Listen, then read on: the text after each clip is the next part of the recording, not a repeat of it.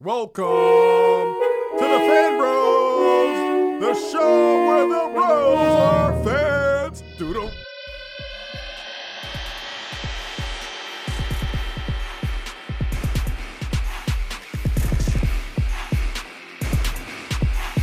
And welcome, internets, to another episode of Fan Bros.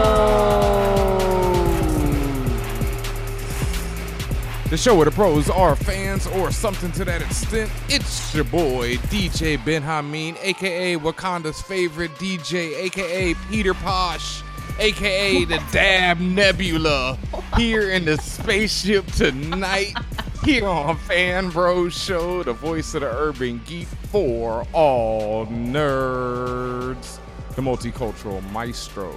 And as always, I am joined by Tatiana King-Jones, the Grand Duchess of Tech, also known as the Uhura of the Spaceship, the Shade Runner, Trill Quiss, Chance the Parappa, Deuce Piccolo, the Phantom Menace to F Society, and Colleen Wingstop.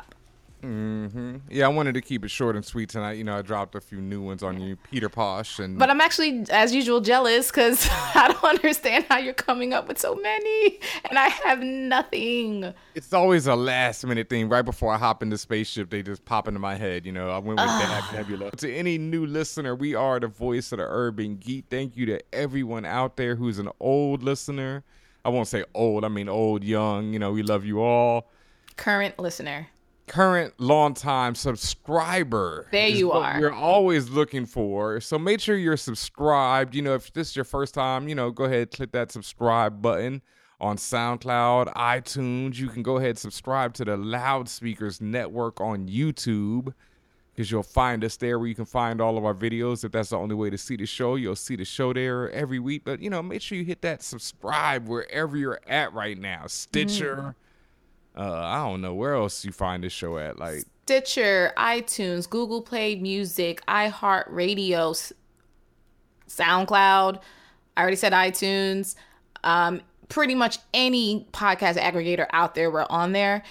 And hopefully we'll be in one more place. We have to talk to a few people. I can't talk about it right now, but there's one special place that we'll be showing up soon, hopefully. Oh, not hopefully. We will be there. Okay, we will. We just can't tell you where it's at. Right. We just can't tell you where, but not quite yet. But when it's official, you will know. But we will be there. Don't worry about that. And someone who won't be there next season is... You're so mean. I mean... Yeah, so... About that. Ben, I mean, your show on Netflix. I call it your show because you were very a big proponent of it, but I'm definitely a champion of it. Yeah, but The Get Down has been canceled.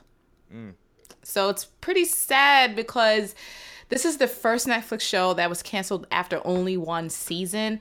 I know a lot of people think that there were two seasons, but there was really only one. They split up the season into two parts. The first half, like the first 6 episodes or so, aired in August, this past August, and then the next aired in April. So unfortunately, it literally like minutes before we started recording, this news came down the pipeline. And I know I told Ben, and Ben was hurt. I know you're still hurt, Ben. I mean, I'm not even hurt as much as amazed because that's really stunning to me because Netflix has had all kind of joints. Like I remember that you said this poster in the subway about some show that took place on a boat or something. I was like...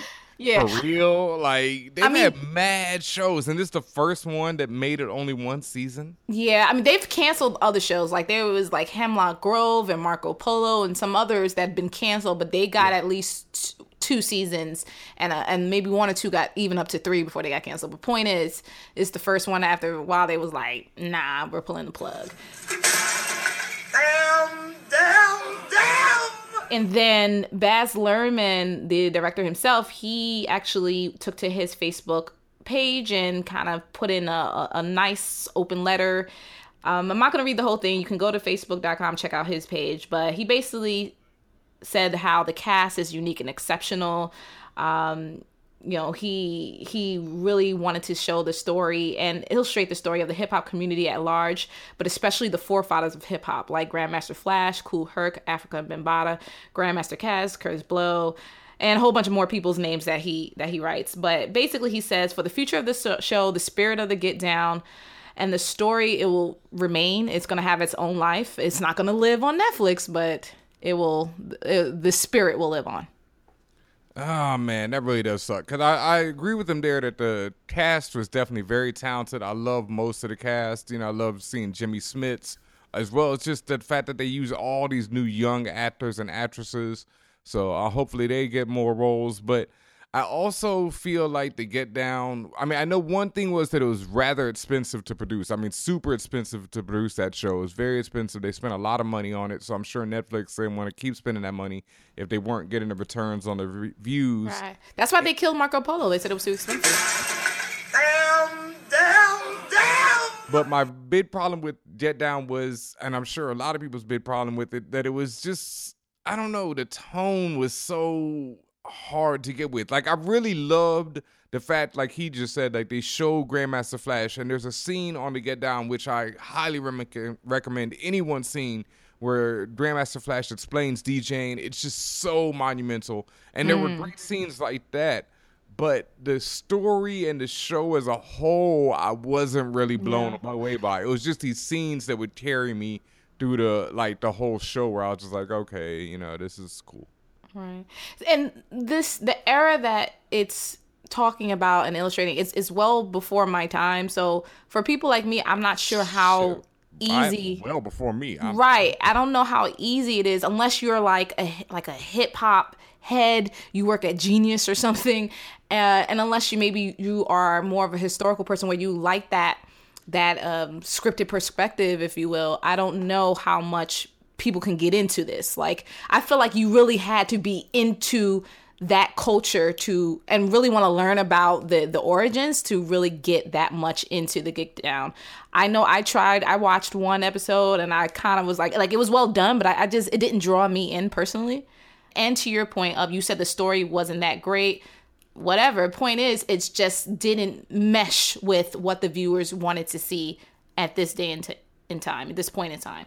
I wonder how the breaks is doing, you know, speaking of the 90s then, because I haven't really paid attention to the second season of that as well, but right. I enjoyed the first season just as much as I enjoyed the first season of The Get Down, but I barely got into the second one, the second half, and I guess I really don't need to right now, so... Yeah. Are you afraid if you do, they're gonna get canceled? No, are you the sitcom killer? Or are you the show? No, I'm talking about The Get Down. I never finished the first season of that, and now I'm like, I guess I don't need to. It's not. Yeah. So anyway, real quick, you know, I gotta give a big shout out, because if you're listening to this on Thursday, May 25th, it is the 40th anniversary of Star Wars. A New Hope. Yeah. I mean, you know, one of the greatest films ever made, and what kicks off, you know, one of the greatest franchises and a life-changing event for me. Yeah. Yeah. And I'm sure it'll be celebrated with more respect than Star Trek's 50th was. Oh my God. I mean, yeah, I don't even know really what's going on tomorrow. I know there's some things happening in New York. I'll definitely be out in the city. Oh, there's absolutely stuff happening. I can't tell you the specific things in each city or whatever, but there's absolutely shit happening all over the country. Yeah, man. Happy 40th anniversary to Star Wars. Can't wait to see The Last Jedi. And another thing that I'm also hyped for, that obviously if you checked the Fanbro Show Instagram today, is the Game of Thrones trailer dropped finally. What did you think? I mean, you saw the Instagram, Tatiana. There was a giant dragon up in that joint. But obviously, for the people who did not see it, and because this is a podcast and it's audio, can you tell them what you thought? There was a giant dragon up in that joint. There was. Yes. All three of the dragons, for a brief glimpse, looking bigger and badder than they ever have. The one thing that I was missing from the trailer is the actual appearance of the snow and the ice. Like, winter has come, and we really don't see, you know, the Northern Army, the real ice, you know, the real threat. But it's like... It's so implied. I know, and it's so implied throughout the trailer that's the biggest problem facing everyone. But beyond that, it was dope. You know, it's some images that we've seen before, like Daenerys, you know, reaching that certain throne, not the Iron Throne, another throne, the actual home of the Targaryen family. She gets back there. You know, she's headed for the mainland, everything. We know that. Yeah, they revisit Jon Snow when they were hailing him as King of the North. There we go. The Night Watch. And then I loved, what I appreciated. The true hero of the story. Yeah, yeah, for real. What I appreciated seeing, because it starts out with Cersei talking about how there's enemies to the north and the south of her and the east and the west. All these haters hating on the true hero. Maybe I'm childish, but the first thing I thought of was on The Fresh Prince, where Jeffrey was doing that. He was Timothy, you know, the episode where Will was Timothy De La Ghetto, and Jeffrey was like, "Cannon to the left." For me, that's all I could think of. But anyway, that's all I could think of. I was thinking about Fife Dog when he's like, "Well, enemies come sideways, enemies come left away, enemies must come straight away." Well, hip hop and fake poets aside, with Cersei explaining how she was just surrounded on all sides by enemies, but she was still, no matter what, triumphant in the face of, or she feels that she will be triumphant no matter what. But still, really cool to see that. Very, very ominous tone, ominous scene. I love that you got to see the Dothraki army along with what I believe to be Drogon, the biggest dragon, flying above them, ready to really fuck shit up. Then, of course, they showed you saw a little bit like Arya and the rest of the remaining Starks. You saw the Red Woman. You saw pretty much the key characters, and there was real quick glimpse. But the fact is, this is the fight. This is the one, and this is the last season, right? No, there's still one more season after this. One more, okay. This is a shortened season, and the next season will be even shorter. This one is like 8 episodes, I think, and the next one is like 7. And they said, you know, everyone's saying that this is season moves like no season before this is when this one is just every episode is going to be action packed and getting right to the point. I believe it. Yeah. I believe the trailer itself was very kinetic. The trailers aren't always indicative of what's going to happen in the season, but I feel like because they know they have shorter episodes or shorter amount of episodes, a little bit of time, that they wanted to have a bigger punch. So they're going to go hard on the action. And this time around, they're going to really get to the point because they kind of have no choice to get to the point. Mm-hmm. Mm-hmm. And also, we got to give a big rest in power shout out to the late, great Roger Moore, who passed away recently. And, you know, I mean, he was actually not only, you know, a great actor. After his time in the spotlight, he continued to do a lot of humanitarian work. Same time, he also kind of, you know, dissed Idris Elba and had some questionable things to say about him being Bond. So, but, you know, Moore was like the Bond that I grew up with. But at the same time, like when I look back, I realize that he's not the, you know, the dopest Bond, but, you know. Shout out to him, you know, rest in power, bro. Yep. Anything else? Nah, I think that's about it. You know, we got a huge action-packed episode ahead of us as always. So, you know, we're going to take a quick break and we'll be right back with more Fan Bros.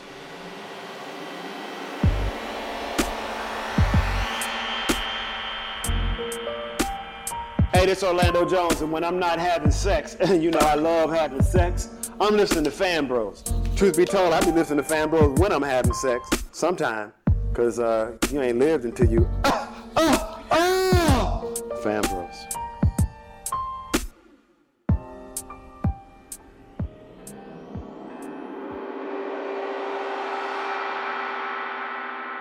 And welcome back, Internets. I know you've been enjoying this episode of Fan Bros Show, but we are about to turn it up in the spaceship tonight because once again, we are bringing you another exclusive interview. And today, one of our most star-studded guests yet is here in the spaceship.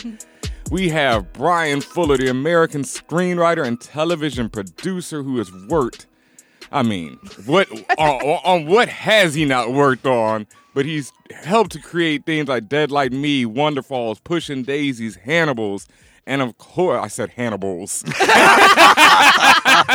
There have been a few. Yeah, this is true. There have been a few Hannibals. So, Hannibals. And of course, the favorite, the one that we have to talk about today, the hit star series American Gods. Woo! Welcome, Bryan Fuller. How you doing, sir? I'm great. Thank you for having me here. Oh, man. Thank you for being here. Oh, my gosh. Ooh, it is, yeah. I mean, this is crazy. Yeah, you know, like, American Gods is popping. Yeah. Bryan Fuller's in the spaceship. It's going down right now. I beamed aboard. Yeah, this is amazing. All right, but right off the bat, you know, before we get into the TV everything, I got to ask you this. Who in Hollywood are you competing with for best hair? Oh, God. There's some fantastic hair in Hollywood. You know, I don't know, man. But you can't name anybody. Yeah, you can't even name anyone. Like, I mean, you're like, oh, they ain't got nothing on me, though, for real. He's like, there's me, and there's me. I'll just take that as a compliment. Yes, I mean, obviously. I would say, you know, back in the day, Kurt Russell might have had something for you, but... Okay. He had some great hair in the latest Guardians of the Galaxy. He did. Damn sure did. Yeah.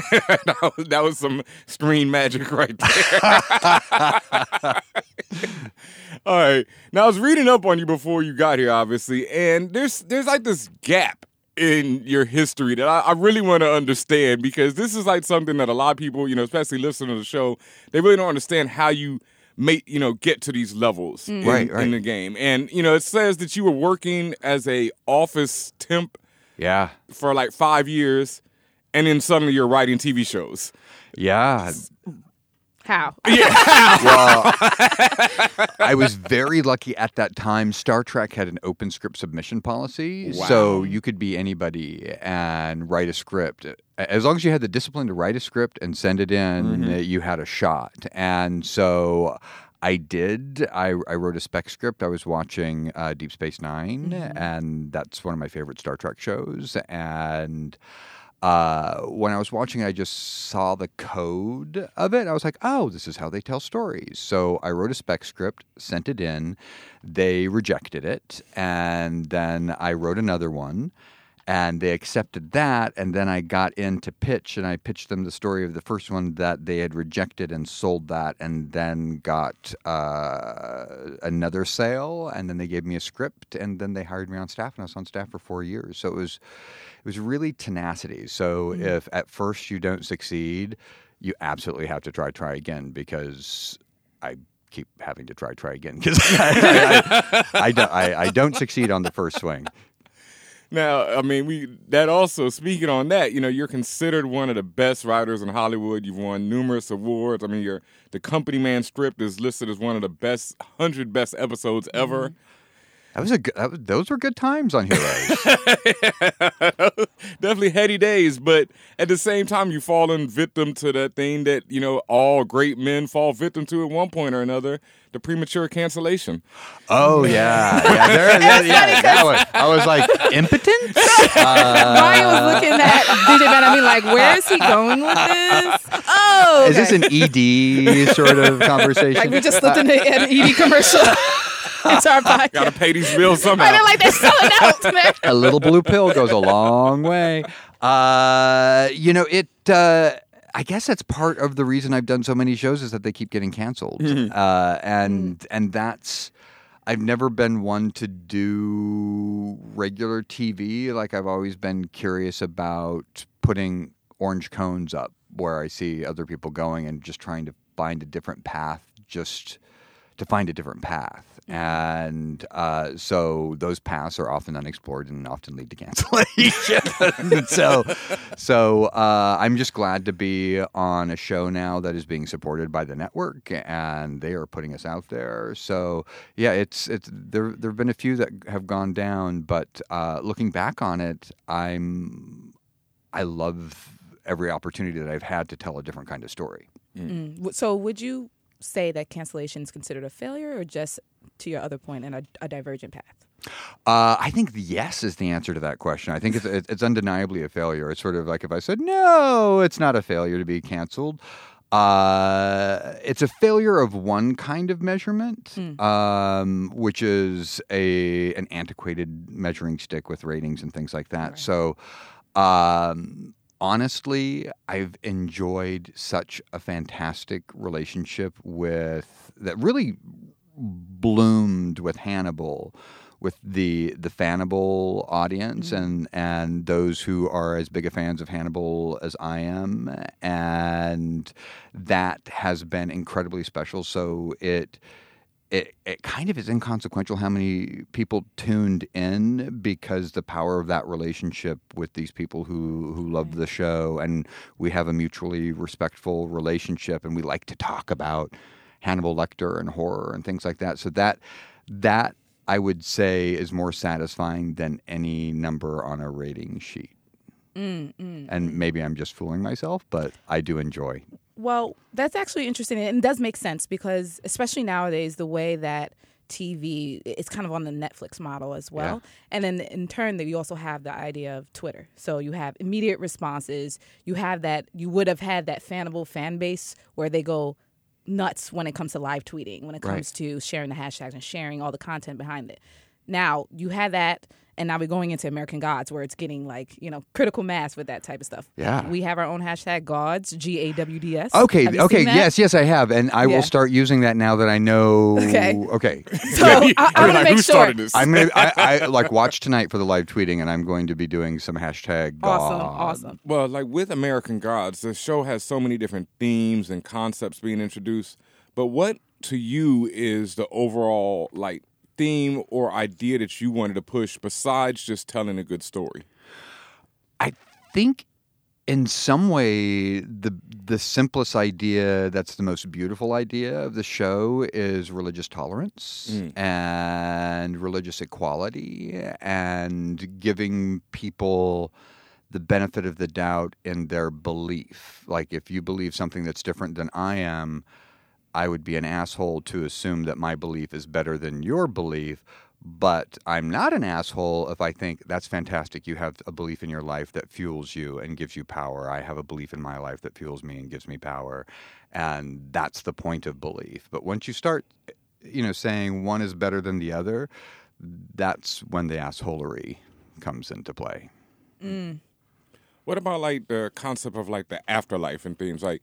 Because that's something I can't lie to you. Since I've been watching American Gods, it's really made me think about, like, what do I believe in terms of what an afterlife is? So were these ideas that you wanted to push, or did they just come naturally out of reading the book and then making the show?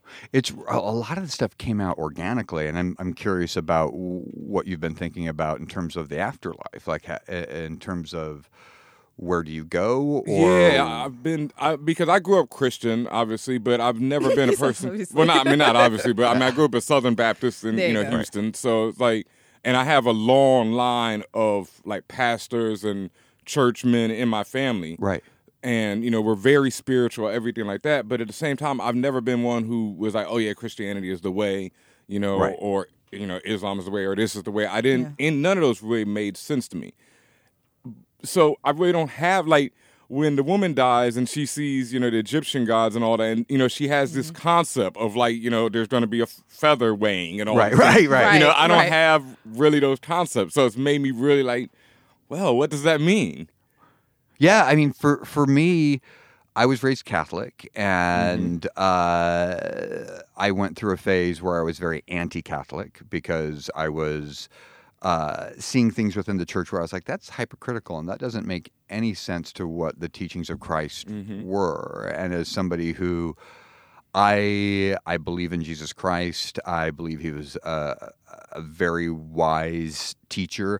I don't know if he's the Son of God because I don't have that level of experience, but he kind of doesn't have to be in order for me to think that he's a fantastic teacher. Yep. So with the afterlife, I kind of believe that we're in the hologram. I subscribe to the hologram theory because it makes most sense of the magic that I've experienced in my life. If all religions are equal and everybody's coming at spirituality from a different point of view, there is a consistency of the rules of the universe that make me start to, like, be the science fiction fan and say, like, okay, what are the rules of this universe and how do they apply? And in my experience, when I've when I've had an experience, whether it's a thought popping in my head where I don't know where it came from, and that leads me down a path of someplace that I didn't know I wanted to go, but I'm glad when I got there, or just having a good cup of tea, where I'm like, I'm grateful for this tea. There's something about the hologram theory, and that we're essentially a virtual reality simulation of a much more sophisticated alien species who's trying to figure out what it is to be human. Mm. And if you look at the planet as a whole, and you look at all these different experiences ranging from extreme poverty to extreme wealth to extreme education to extreme ignorance and everything in between, the planet kind of makes up every point on that spectrum as far as an individual experience. And if I were a sophisticated alien species wanting to catalog what it is to be human, that's probably a good model to collect data. So that for me allows belief to be as powerful as anything, because that's integrated into the rule system of how you operate and when you're playing this game. Mm-hmm. And the most fundamental rule of this game is to be human and be kind. So that feels like something that I'm not getting entirely from any one religion, but this science fiction / science theory of what we could be experiencing as reality, not necessarily being physically real, is fantastic to me, because once again, we're all equal. We're all just members in a game trying to navigate, and our only obligation is to have a human experience while we're here. Does that make sense? It makes a lot of sense. It also will bring up a lot of questions and queries, particularly the part when I from an existential level, I can understand when you say that we're all equal, but then you also know personally and for people you write for that we're not necessarily equal in the social sense. No, not at all. Right. Not at all. So I just want to, and I know that you have that built in, but I know other people may hear that and go, what is he talking about? We're all equal, because people like to jump to a land called conclusions. Right, yeah. And they listen. So I just wanted to make sure that I threw that in there. So if you wanted to add on. Well, I think that's, I had an instructor in high school who pointed that out to everybody. She was like, as everyone was graduating, she said, you're going to be told that everybody is equal, and that's just not the truth. Right. Like, everybody is not born with the same experience. Everyone doesn't have the same physical capabilities. Everyone looks different. So you're going to have reactions to you that puts you at inequality in the eyes of your fellow man. But as far as the game goes, and the experience of just having a human experience, however tragic or glorious that is, that feels like the equality of humanity, even though socially and in the infrastructure, there is vast, gross inequalities. And that's something that I think the perception of equality in a grander sense of what the human experience is can fuel you to try to find equality or make equality where there is inequality. And that's where I sort of take that kind of spirituality from, is trying to be fair and balanced and help fellow man when you can. And those things all boil down to a basic Christianity in a way. Yeah. Be kind, be tolerant. Right. Love. And so that's fascinating to deal with as a lapsed Catholic, dealing with religious subject matter that is bringing in all sorts of different cultures and races into the conversation, each of them having a completely different and valid experience. So it really is like jumping into the potpourri and smelling everything, but not saying like, that's a rose petal. Right. See, I think your understanding, your personal understanding and the way you go about writing is very full-bodied, and that's why I think your characters are very full-bodied, because you have a very sensitive understanding of the human experience. And just the fact that when you said from a humanity perspective people are equal, that's why you're not writing, like, for instance, black characters as quote-unquote black characters. Right. And the reason why I wanted to bring that up particularly was with Mr. Nancy. Yeah. When we talked to Orlando recently, he had said that, well, I asked him, well, did you ad-lib any of this? He said no. This was all from the writers, you and Michael, right? Yeah. a couple of white guys. So let's talk about that. Yeah. How? What in your experiences have helped you to vocalize that? Like that was, it wasn't even a monologue. I don't know what to call it. It was just like. We called it the God narrative. The God narrative, right. Yeah. Like, how did you, in your personal experiences, and just your understanding, like how did you all were able to write that? Well, Michael and I had different backgrounds. His background was... Jewish, not strictly Orthodox, but very respectful of all the traditions. I was raised with a Catholic mother and an atheist father who was also extreme racist. Mm. So I grew up in a household where every epithet was used, including faggot, which I knew was me.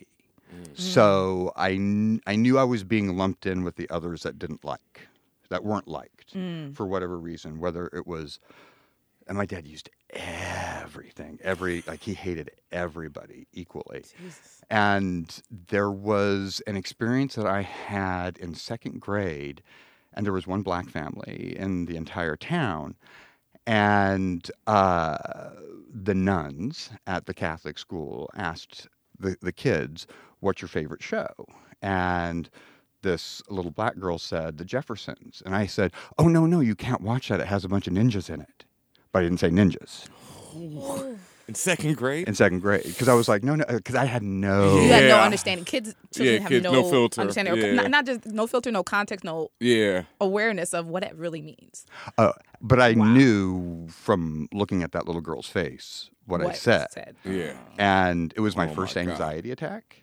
Like as a kid, I had tunnel vision, my ears plugged, I had tinnitus. Right. Nobody corrected me. None of the nuns, none of the adults, nobody corrected me in that environment. But what corrected me was that little girl's face saying, you hurt me with a word. So that was, I knew enough to know that hate was relatable and that I was in a hate group or in a hated group. Even as a little kid, I knew I was different. I didn't know I was gay because... testicles hadn't dropped, and I didn't know my sexuality, but I know my dad sensed it, and I know my dad hated me for it. Mm. So when he talked about everybody, I just saw it as hate. So I just thought, oh, you're hating people because you don't understand them. Because I would question him, like, why do you feel this way? Why do you hate these people that you don't know? And he would say, you don't understand. You weren't in the Navy. And I was like... I've seen pictures of you in the Navy, and there's a lot of guys in their underwear, so I don't know what you're talking about. But it was an epiphany. I had an epiphany as how old are you in second grade? Like 7 or 8? Yeah, if that 6, 7, And from that point forward, I remember my mom, there was one Christmas where, because... those words were used very commonly in my household. Yeah. And after that point, when I understood that it was a hurtful word, like my dad didn't want me to see James Bond because of Live and Let Die. James Bond had sex with a black woman. When Billy D. Williams was in the commercial for Empire Strikes Back, he was just like, no. He was like, you can't see that. They ruin everything. So it was that. So I'm not that far. That's in my generation. That's in my life. So I'm hyper aware of hate. It was in the household. Mm. And so I experienced a different kind of hate. Like post-Trump, driving home from Los Angeles past Echo Park, somebody drove up next to the car and called me a hipster faggot. And I was like... I was wearing a really cute Woodstock sweater, a soupy Woodstock sweater. Wait, was it the car? So Bryan was like, my hair was popping, I was looking cute, and they was hating it. And I had a cute Snoopy Woodstock sweater on, so I was like, well, maybe it's the sweater. What strikes me as more hilarious is that you sat there and said, well, maybe something's wrong with the jacket, or maybe the shirt's too loud. Like in Los Angeles? Like you actually tried to... How many times did you have to yell that day? Right. Right. Oh, can't throw a hipster faggot over your shoulder without hitting one eventually in Los Angeles. So, I think that's part of it. You know, and I was talking to Chris Obie, who plays Death, Anubis, and you know, we had this conversation with Orlando too, because we were like, we're two white guys. We wrote this from our point of view of what we imagine the experience is. Feel free to change anything. Feel free to correct it. Don't embarrass. Make sure we don't embarrass ourselves. Right. So you did ask him for his input to be like, look, if this doesn't sound right to you, help us or whatever. Absolutely. Now he told us he read it as is. Yeah, and he was like, no, it's all good. And we're great. Yeah. So it is interesting because it brings in that bigger conversation about cultural appropriation and do a couple of white guys have any business telling this story, or should we just wait for somebody else to have an opportunity who isn't white to tell it? And is that appropriate if we have an opinion on it? Mm. That's not saying this is our experience and we know what it's like to be black, as opposed to this is what we think the experience would be if somebody from now came back and had an honest conversation with a slave ship and was this god and was played by Orlando Jones, who also spent his Sundays going to 4 or 5 different sermons and getting an experience that was completely different. So if there's anybody who has a divergent experience about religion and a diverse experience and an inclusive experience, it would be him. And he was lovely, and that was what was so fascinating to see how he elevated it and rationalized it and chose words to pronounce in Afrikaner English and chose words that were or chose sentences that were much more Southern Baptist. Oh, full Southern Baptist at one point. He was so and it's so crazy as you mentioned that, because I thought about that. I saw it 3 times now, and to hear all the different dialects he used, all the different accents he used. When he said black, he didn't say black, he said black. Mm-hmm. Or black. That's just Southern Africa. That's South Africa. Yeah. And I was just again, the first time around, you just don't catch everything. But really, when you really watch and listen to how his intonations and things like that, it puts a different feeling on the entire word. So, I said, I was just, it just did not dawn on me that was something that he didn't ad-lib at all. It's meticulous, and he was like fucking Adele up there with his hand movements, everything, Adele she does that stuff. And he, everything was, a magician. Everything was so structured the way he presented it and articulate that I can't imagine anybody else in that role now. No, he's phenomenal. And just to personify this guy, Anansi the Spider. And those are stories that I grew up being taught about. And it's just... I just never thought I would see that personified. Right. Ever. So I know that with this and with more characters, I know Ben Hamine had a particular character he wanted to discuss with you, but... Oh, yeah. I know that people are going to see themselves and their cultures and all the different things personified in many different ways, and I can't wait to see this second season. But I know, Ben, you had the character. Yeah, well, I mean, like we said, we were talking about the slave ship scene, and then, the show just does not pull punches.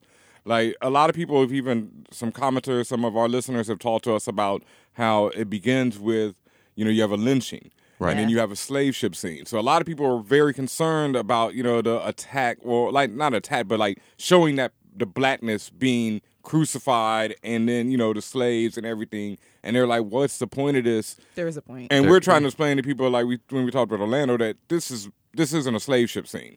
This is something else. This is not 12 Years a Slave. This is not Django Unchained. It's nothing you've seen before. It's 2017, and it's the conversation that's as relevant as ever. And then you follow this up with 2 Middle Eastern Muslim men having literally hot, passionate sex. Yeah. I've never seen that on TV. Not. Obviously, I don't think you've never seen a god have sex with someone, but to that description. To that level, but it was beautiful. It personally, I was just like, wow. So that's what it's like, that's what it's like. But no, it really was. It was passionate. It was beautiful, And I felt love. Oh, good, good. So I think you did that very well. You know, the whole team did that very well. And just the fact that you were able to bring those emotions out, like something that you don't see, like you don't. I don't think you see that often. You don't see queer love being shown to that. I guess. I don't know, distance. I don't know. I don't know how to say it to that the level. Links. Yeah. To that, you don't. To like that max. Yeah. Like you see maybe flashes here and there, maybe Shonda Rhimes does it a bit, but like you don't you're never allowed to see the full understanding of it or one interpretation of it, if you will. And I thought that was beautiful. Well, we definitely wanted to have a religious experience conveyed. And I think sex is a religious experience when it's done right. That's why I sort of there's a lot of things happening with that scene that are worth talking about because they also don't use condoms. Mm-hmm. Yeah, I didn't even think about that. Oh, I mean, well, when that fire that fire's going to burn.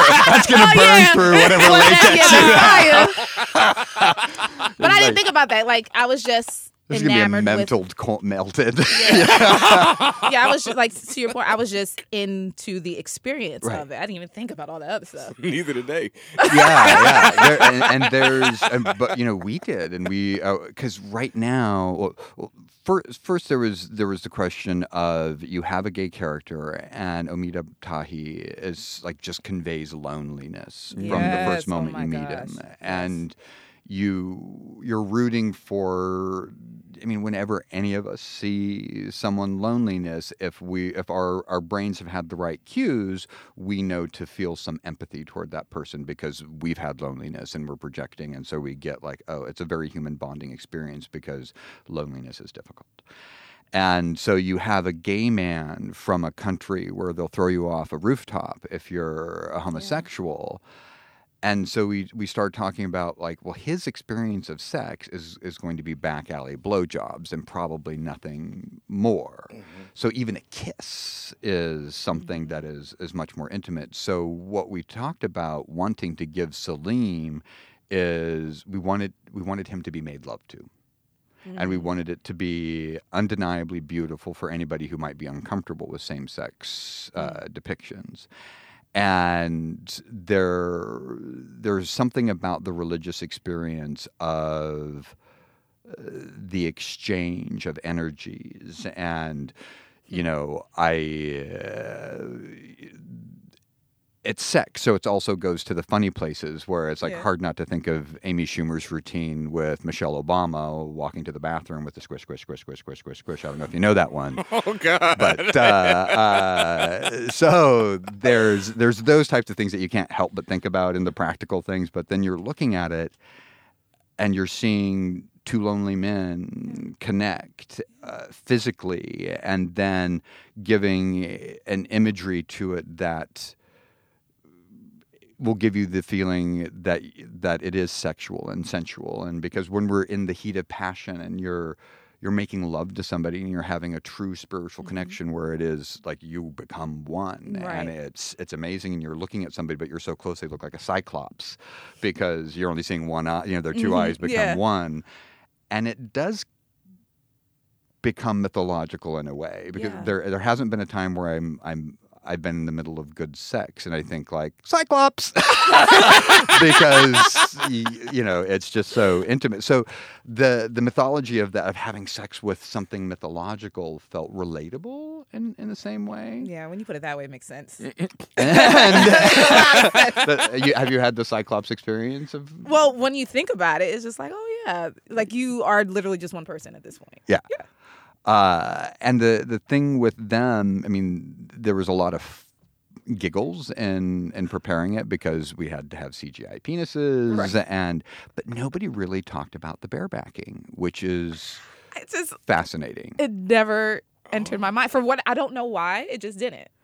Well, for a gay man and the barebacking, it's so charged now because I grew up in the 80s and I thought if I was masturbating and I had a cut on my finger, I could give myself AIDS because it was a gay disease and there was no other education. Wow. Yeah. So I thought it was just like in my DNA ready for a switch to flip. Mm. And for gay men of my generation, there's sex is nothing. It was hard to have sex and not fear the Grim Reaper over your bed, with the specter of AIDS or STDs. So in a similar way with women, there's a lot of like, you're going to get pregnant. There's all the, you're going to get a disease. You're going to get branded a slut. There's all of these things that I feel like women and gay men have had their sexuality kind of oppressed in completely different ways, but relatable ways. That's why I always feel like gay men and straight women should be each other's strongest allies, because we're up against a lot of the same sort of social hate issues in different ways. And I think more movement has happened in the gay community than with women in the last 10 to 15 years, and with race. That it feels like Will and Grace kind of changed the perspective for gays a little bit. Yeah. I'm still being called a hipster faggot in Los Angeles, but it was a cute sweater. And but I look at, you know, what's happened with having a black president. I think that was the country it was like the country had been skunked with racism. And then we thought we had washed it all out and shampooed the dog in the tub and it was all good. And then it rains and the dog gets wet again. You're like, oh yeah, we're racist as fuck. Yeah. And even more misogynistic. So it's depressing. Okay, what was my point? No, it's okay. Keep going. No, we're going to let you keep going because this is interesting. Well, so I think women and men have an interesting shame-based hurdle to get over with their sexuality. Mm-hmm. And now there's a pill called Truvada, which is a pre-exposure pill for men that will increase your defense of being infected with HIV. So a lot of men now are going back to pre-AIDS habits with their sex and sexuality. And I'm seeing in my community of friends a massive change. And I've been in a relationship for 11 years, so I'm not in that free-willing demographic. So it's strange for me as somebody who's like, oh, my God, AIDS. I could give it to myself, to seeing people celebrating taking fluids from each other in a way that is that I could argue in a spiritual context is this ritualistic exchange of energy and can be a beautiful thing. But if you're just, you know, going for the sex and it's just it doesn't mean anything, that's harder for me to understand personally, because it's sex for me is not an athletic event. It's a spiritual event. Yeah. And so it's interesting to get to the spirituality of sex. And I think the Bill Quiss did that as well, because it was worship. Yeah. And I feel like we need to be educated as young people. I'm not young anymore, but I wish when I was in my 20s that someone said, this is how you have a spiritual sexual experience, as opposed to this is how you ejaculate. I see. Mm. Man, and that would be helpful. It would have been helpful. I didn't figure it out until my 40s, where I was like, oh, this is how you let go and you bond, and this is what it's about. Whereas before, you know, we're constantly bombarded with bad examples of sexuality. Yeah. And no one is ever sitting down and saying, this is a magical, beautiful thing that can happen between two people or more, depending on your taste. But that's something that we wanted the show to be very sex positive in that way, whether you are giving it up to Bill Quiss and surrendering and worshiping a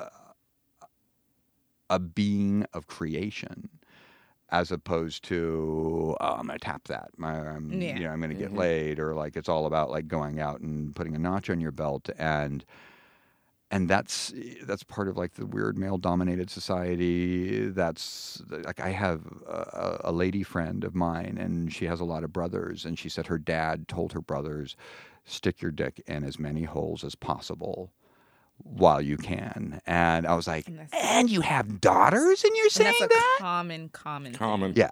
And that's horrible. Yeah, it's horrible. And Bill Bush just wants you to worship her. Love her. I'm down. That's something. You gotta throw that in. I'm down.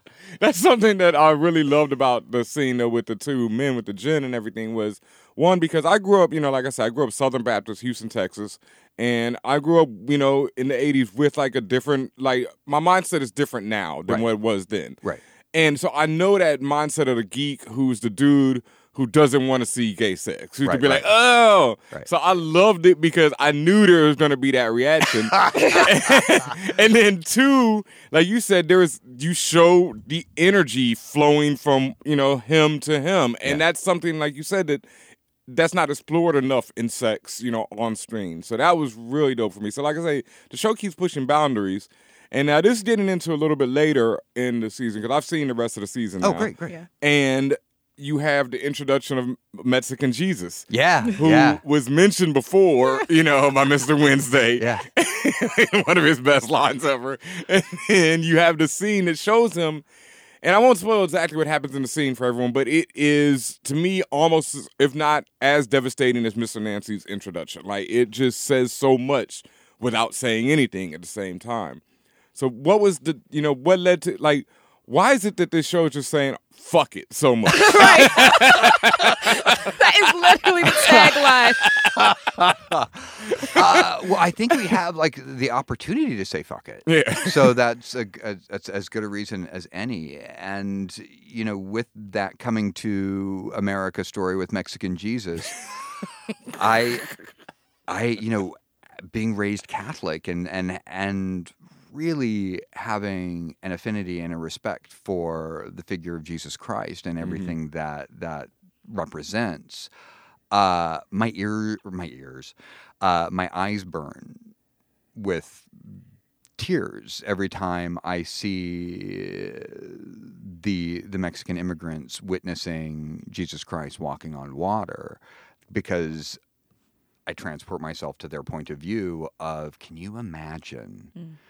believing in Jesus Christ, going Sunday, and then actually witnessing Jesus Christ performing a miracle? Even it seems very basic, but there was something about it that was like, that's what everything means. That's everything you're taught. It like goes to this one man and his teachings about how to be a human being, and you're witnessing him being a rock star doing what he's supposed to do. And Jesus Christ Superstar. Jesus Christ Superstar, yes. And then, I mean, we will have to spoil just explain it. You know, we'll reverse it. Yeah. Because we'll reverse the audio or something. But then... Excuse me. Spoiler alert. Like I say, the show is just like, fuck it. This is the reality. But those insane militiamen who take it upon themselves to patrol the borders... That's their mindset, and they have thy God, thy will be done, and they have crucifixes, and they think they are doing Jesus' will. And it's like, I guess you just looked at the cover of the book, but you didn't actually crack it open and see what it means. And that felt like it was not necessarily button pushing, but honest. Like, so I think the fuck it of it all for the show is just trying to be honest with the situations as we see them and with different perspectives. But it feels like it's also good. That should upset you if you see it. That should upset you. And if you are a conservative Christian, do a little research on Christ and figure out that nothing he ever did was conservative. So drop that shit from your name. And B, realize what it is to actually be human and kind to human, because immigration, whatever your opinion is on it, legal or illegal or legal, it's a humanitarian issue. It is not an issue that is a political one. It is people who are in need trying to find a better life for themselves. And if you're blocking them, then you're just an obstructionist to somebody else's happiness. And as opposed to trying to get yours and not let anybody else get theirs, why not do the human thing and not shoot somebody who's trying to leave a bad situation with their family to find a better life for children? It's like we don't care about the dead Syrian boy who washed up on the shores, but, you know, something the size of a lentil and a woman's abdomen gets better treatment than a living child. Mm. So that's hypocrisy at its peak. And then, okay, like you were just speaking on that, you were talking about, you know, conservative Christians and everything. And I'm not, I mean, I'm sure you've seen them. I'm sure you avoid them as much as possible. But I was reading some of the comment sections on various reviews of American Gods. Oh, and oh my God, it's like, so I mean, first of all, I mean, yeah. It's just a cesspool of comments. You get the constant, you know, that you're pushing the liberal agenda, which is constant. But the one that I saw, which was just like, wow, that was like, I mean, you really had to go there to get to this point. But somebody was like, I hope the creators of this show, I hope that like ISIS comes over and blows them up for showing gay Muslim men. I hope they're talking about Almighty ISIS on Zephyr Wind's Blow. Because she can show up anytime. I don't think so. Okay. The other ISIS. And so it's just so, it's like, what do you say to people who, like, when they're saying you're pushing this liberal agenda or anything? I mean, do you have anything to say? It's hard not to see it for the fear that it is. Mm-hmm. And so when there's reaction, like I rarely read comment sections, but when we first released the clip from Mr. Nancy, I was like, ooh, what are people going to say? Yeah. I always when it's like, you can't help yourself. I'm like, well, I wonder. I was like, scroll, ho. I should not have done that. Yeah, they're like the first two, and it, you know, I was talking to Kumail Nanjiani about this because he always gets attacked for being a social justice warrior. Oh. Right. Which, and because he was like, you're an SJW, and my dyslexic mind, I was like, Wall Street Journal. But no, it's... I was thinking a public enemy to S1W. Yeah. And, you know, the first comment for Orlando's thing was, the first two comments were similar, so I was like, are these bots that are... But the first one was, Orlando Jones was never a slave. He has no business doing this scene. And I was like... Oh, right. He thought about that one, yeah. And then the second one was, Orlando Jones is a rich Hollywood actor. He doesn't know what being a slave is. Yeah. How stupid can you be? Yeah. How dumb? Like, I'm laughing because I cannot... Maybe because I'm too logical. Maybe I project my own logical nature on other people. Why would you even say something like that? That makes no sense. He's narcissism. A black man in America. Yeah.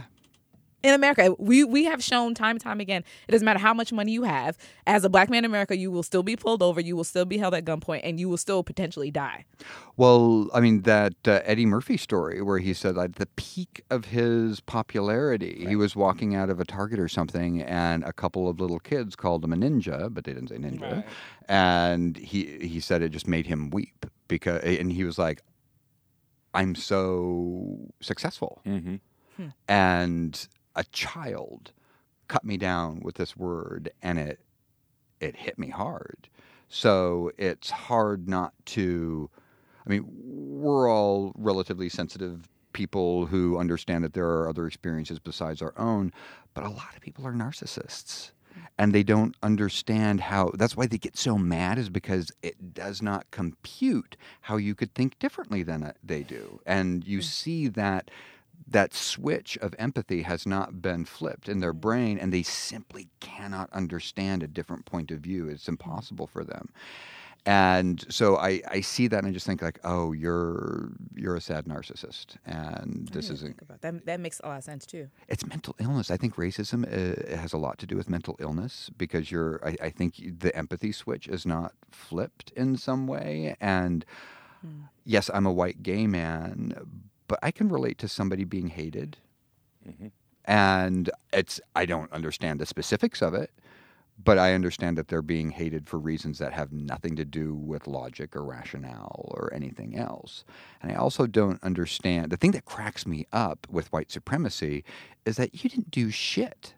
Like, you just were born, and you think that makes you... I don't understand heritage.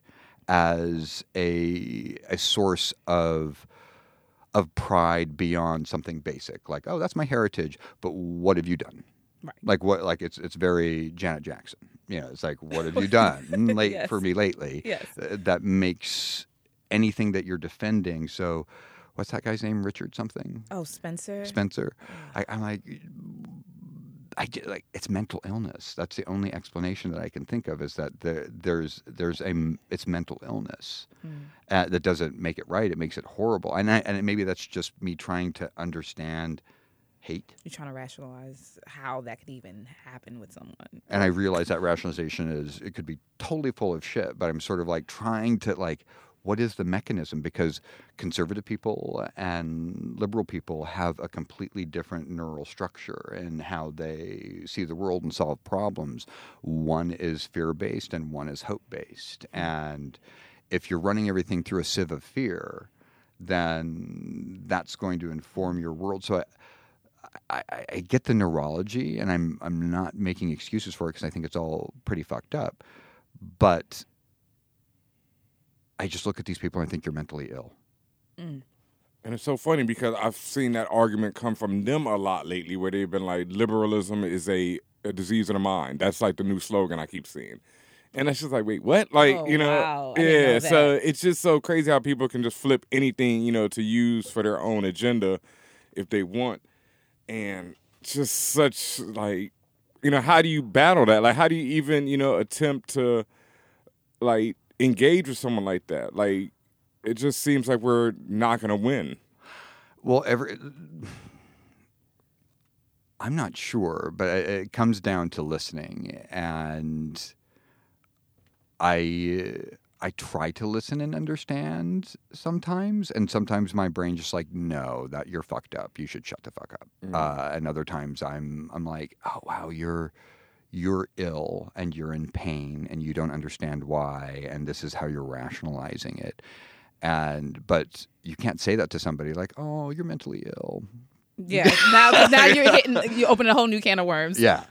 And a whole new can of insensitivity as well. Yeah. So, yeah. And it's now, I mean, as much as I shake my fist at Susan Sarandon for, you know, saying, well, maybe this country needs to be woken up and needs to have Trump as a president so everybody will get active, which I think is, it's like saying, oh, you needed to have an abusive parent to kick the shit out of you right. in order for you to become the person that you are today, right. which is a psychological fallacy. And any good psychiatrist will tell you that's bullshit. Mm-hmm.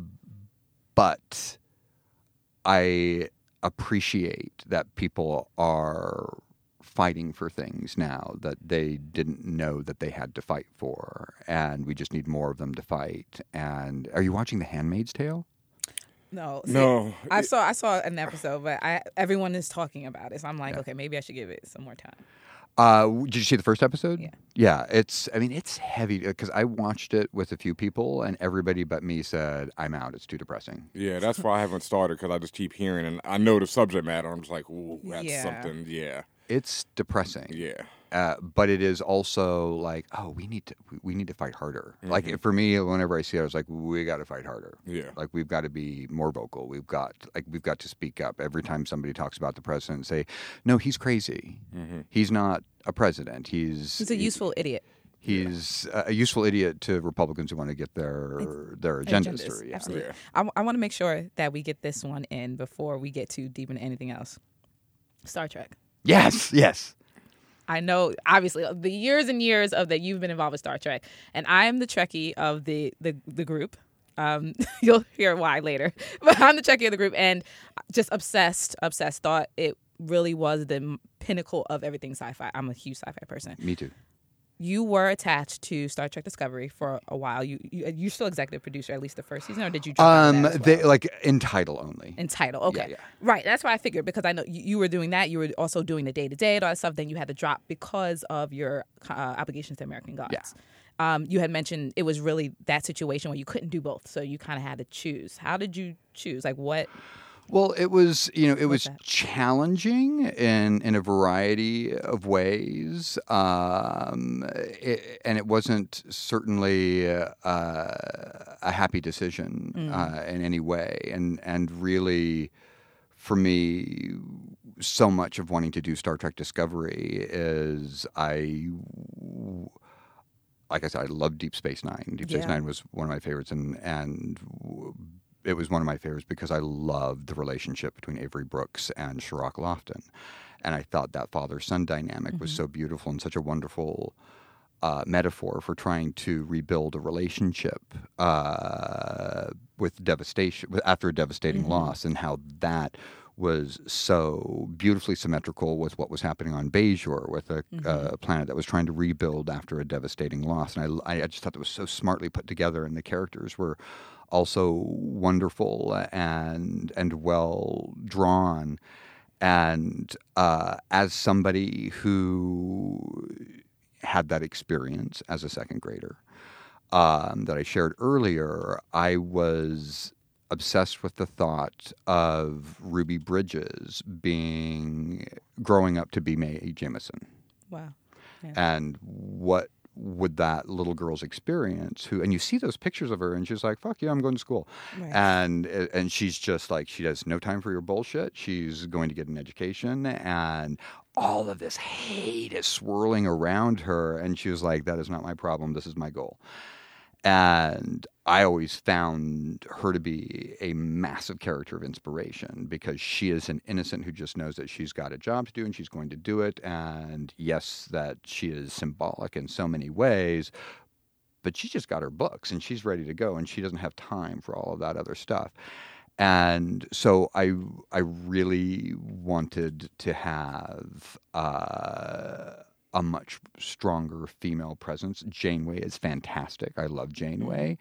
But I felt like there was an opportunity to tell a story that tied into some of the race issues that we have now. And so to have a character who had, and you'll have to see the show. I don't know. I have no idea how much of this they kept. But has a racial experience that's about being human, but it's a black person, so anybody watching it knows what's going on. Right. And then also having a command that is an Asian woman, we talked about having scenes where you would have a captain, a first officer, and an admiral in the same scene. And I was like, they all have to be women. And we talked about the vagenda. I had a vagenda with Discovery. And, I was very happy. Like, we hadn't cast Sonequa yet, but I had met with her. And right before I left, I was like, she's the one. And CBS was like, we don't think we can hire her because The Walking Dead won't release her, because everybody will know that her character, Sasha's dead. Well, that didn't stop them. No.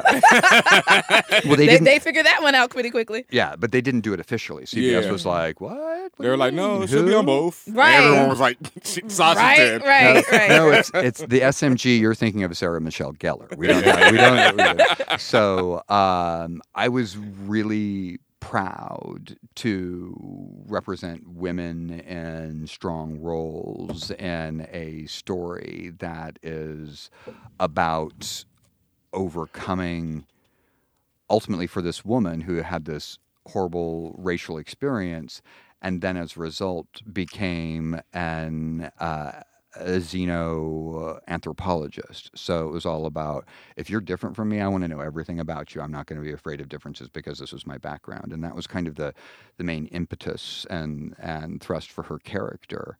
But I'm very curious to see how everything falls out, because I left and it was kind of like, okay, and then everything went off. How early on in the process did you leave? I left in late October. Right. So, because I remember that story coming out. So was the writing already done at that point, or? I had written drafts of the first two episodes and an entire arc for the season. Right. So I left those two scripts and then the story arc, and I honestly have no idea where it's going. Did you see the trailer, the teaser trailer? Yes. What did you think? I loved seeing two non-white women in command on a starship. That I thought was the big takeaway for me was, if anything, that's something I can be very proud of. That's very interesting because you went from, Star Trek Discovery, which is like, Star Trek is always the vision of the future that I hope for the most, and like just the idea that we'll get past, race and recognize everyone as human and just one, entity that we all need to be a part of and join hands, whatever. But then you also have American Gods, which uses I love that you use the tale of the white buffalo, where you keep referencing the white buffalo, because that's something that's real. I saw the last few episodes, and you mentioned that it happened in, 2007. The buffalo was born. The white buffalo was born. Oh, right, yeah. But I know of a tale, there was one in, 1995. There was another one being born. Yeah. And there have been white buffalo. That was just that specific white buffalo that they were talking about. Okay, so there's been more than one now, obviously. So, it's... Well, for those who don't know, the white buffalo is a Native American tale about how eventually white men will have to choose between their technology and the people. And if they don't, we'll be destroyed. And if they do, we'll enter a new realm. And so it's like you have this idea of Star Trek, of this new great age. And then you have this idea of American Gods, which keeps referencing these things, but also shows the divides. Do you think that we'll ever achieve that, vision of a better future? Or are divides just going to keep chopping it up? I think there's always going to be resistance because of humanity and its mental illness to getting along, and I think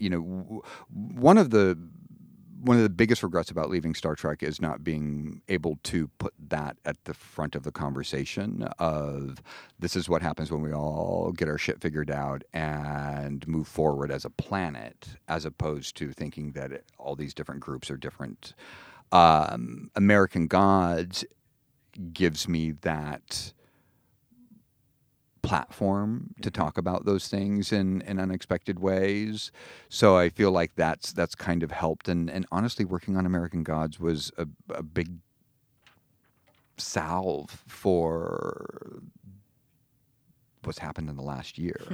And being able to, you saw the finale, and that we watched it the day after the election, and so we're sitting there watching it, and it's there's no shortage of the links that men will go to bring down a powerful woman, and it was just fucking depressing. And then for a week I woke up in a rage every day. I was just furious, and then I started just channeling it into the show and saying, okay, we just have to make sure that the show is as good as we can make it, and that's what we can do right now to resist, and that, as well as being vocal about things. But it was really the show giving an outlet for rage and frustration that that night was very depressing, and I remember watching it, and I felt like Starbucks, Hannibal's and Starbucks. Yeah. I felt like Starbucks, and she's like, "You're going the wrong way," and she's on the ground, and I felt so helpless, and I just had that image of Katie Sackhoff, on the ground saying, "You're going the wrong way," and I hope all those people go to jail. And I hope what is right about us as a country comes forward. But it's not going to be easy. We've got a lot of work to do because people are rock fucking stupid in this country. 25% of this country believes the sun revolves around the earth. So that's a shocking level of stupidity. That is a very high hurdle for us to get through. And I'm sorry, America, you are bone fucking dumb.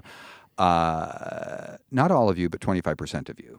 And, that's people say you can't say that the public is stupid, but it's they are. They're fucking stupid. If you voted for Trump, it's not a smart decision because that guy reeked of corruption. And if you couldn't smell it, your olfactory glands are broken.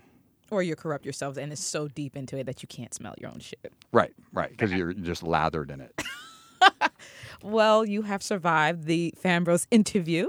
I hope you invite me back, because this is delightful. We have so many more questions for you. But before you go, we do have our brat segment, which is our quickfire question and answer segment. Yes. So you'll have some choices. You have to pick one, all right? Okay. You ready? Yeah.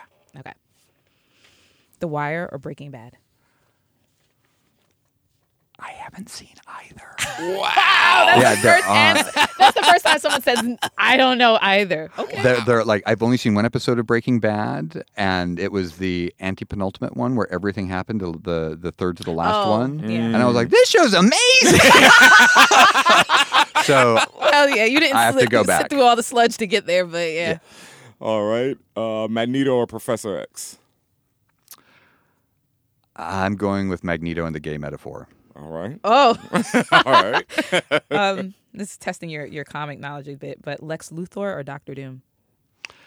I would say Lex Luthor, because there are at least a few film adaptations where I've liked Lex Luthor, and I haven't met a Doctor Doom that I've liked on screen yet. Mm. Mm. All right. Luke Cage or Black Panther? Black Panther. Michael Myers, Freddy, or Jason? Okay, that's my jam. So, there's... Freddy loses because he's a child molester, and that's hard to get behind. Yes. Michael Myers, if you are big into the novelizations, know that there is some sense of Samhain and ancient Celtic rituals that are like, there's a devil in Michael Jackson. Michael Jackson, too. Michael Myers. Yeah. You saw him slapping up his daughter. God, I'll look into that later. I'm going to say Jason, because he had a fantastic mother that he loved dearly, and that's why he does what he does. Awesome. I don't think Jason gets enough credit for the hilarity of his kills either. Because like Freddy, everybody laughs when he kills people, but Jason is hilarious when he's killing. Oh, especially if you're in a sleeping bag. Yeah. Or RV. Star Wars or Star Trek? Wow. Ooh, gosh, it's so difficult. I think I would have to boil it down to a character. Like, it would be a character versus a character, because the worlds are give me so much joy. As much as I love Star Trek and everything that it means for all of us as humanity getting our shit together, and it's this planet, and it's this people, and that's our future. That's probably... where I would lean out, but equally, Princess Leia, as a little boy, I wasn't interested in Han Solo. I wasn't interested in Luke Skywalker. I was interested in the woman in charge, and that. So, if you were like Princess Leia versus any character on Star Trek, I would choose Princess Leia. Nice, wow. And it would be hard because I love Kate Mulgrew, but Princess Leia as a young girl who knew that things were fucked up and was a spy and a rebel and royalty and a smart ass. Yeah, that's a good answer. Princess Leia. A respectable answer. Yes, I could get behind. So you can't hate.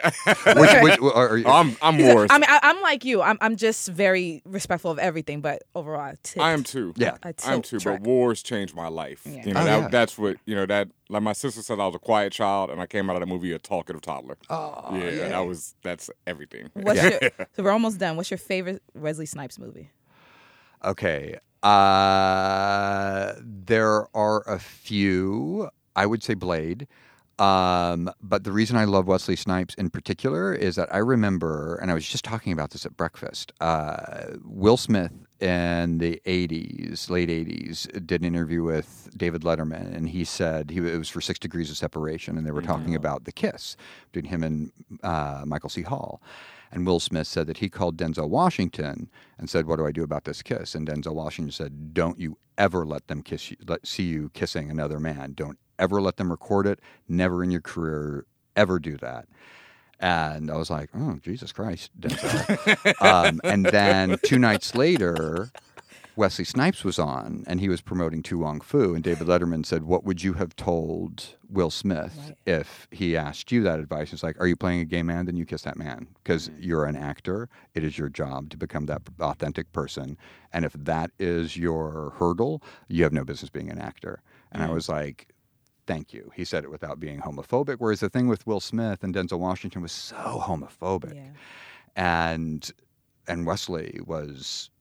like, you're an actor. It's like he was a professional. So I will always choose Wesley Snipes over Denzel Washington. I do have to say, though, I mean, I know it has its own issues, and Denzel probably has his own issue, but also I know that Will and Denzel also, and black men in general, we feel like we get emasculated a lot on screen, and there's not a lot of masculine portrayals, and then there's not a lot of romantic portrayals of, you know, of strong families, of even. So it's a tough call. Like, it's more to that. Yeah. I always, like, I applaud Dave Chappelle when he was like, they wanted to put me in dresses and I wouldn't do those films.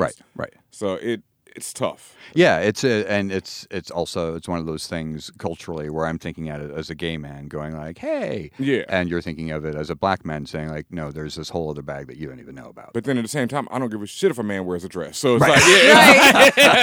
As long as it's a good dress. Yeah. My choice, buddy.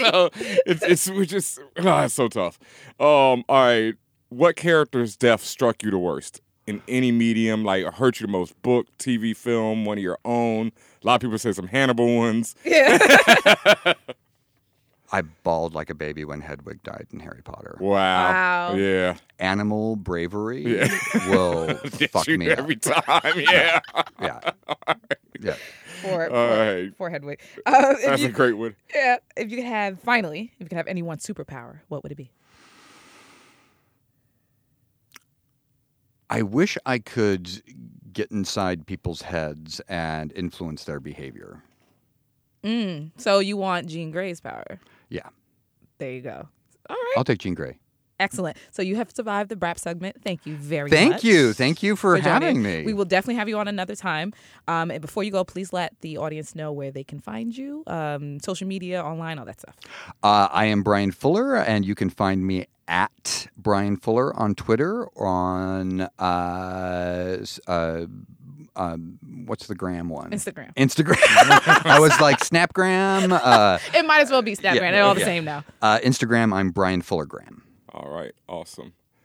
All right. And thank you for joining us in the spaceship today. We're going to take a quick break, and we'll be right back with more Fan Bros. Universal FanCon is a brand new convention coming to the Baltimore Convention Center in April of 2018. FanCon will be a round-the-clock event featuring comics, cosplay, gaming, celebrity guests, music, and more, with a focus on diversity and inclusion. Get your tickets now at universalfancon.com, because geek is universal.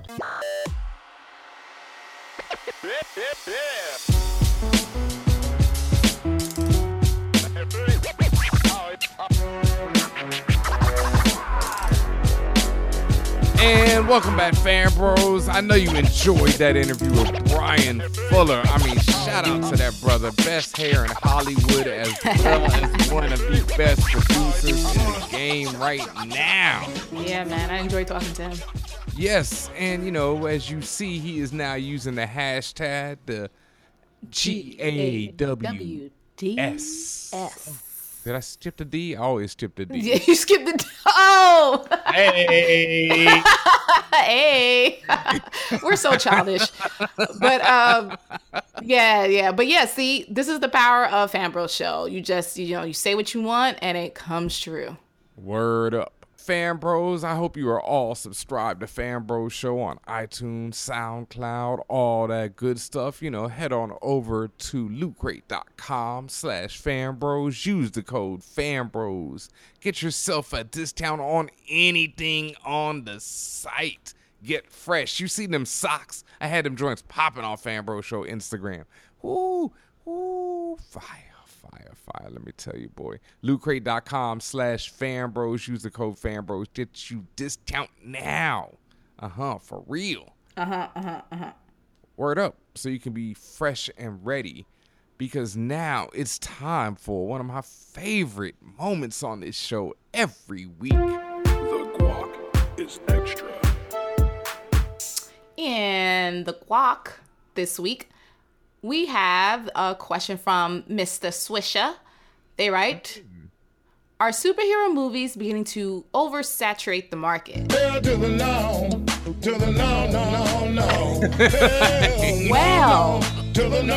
Mr. Swisher, I, for one, I'm not tired with these movies at all, as long as that they incorporate, especially like in 10 years down the line when the MCU is still going strong, supposedly.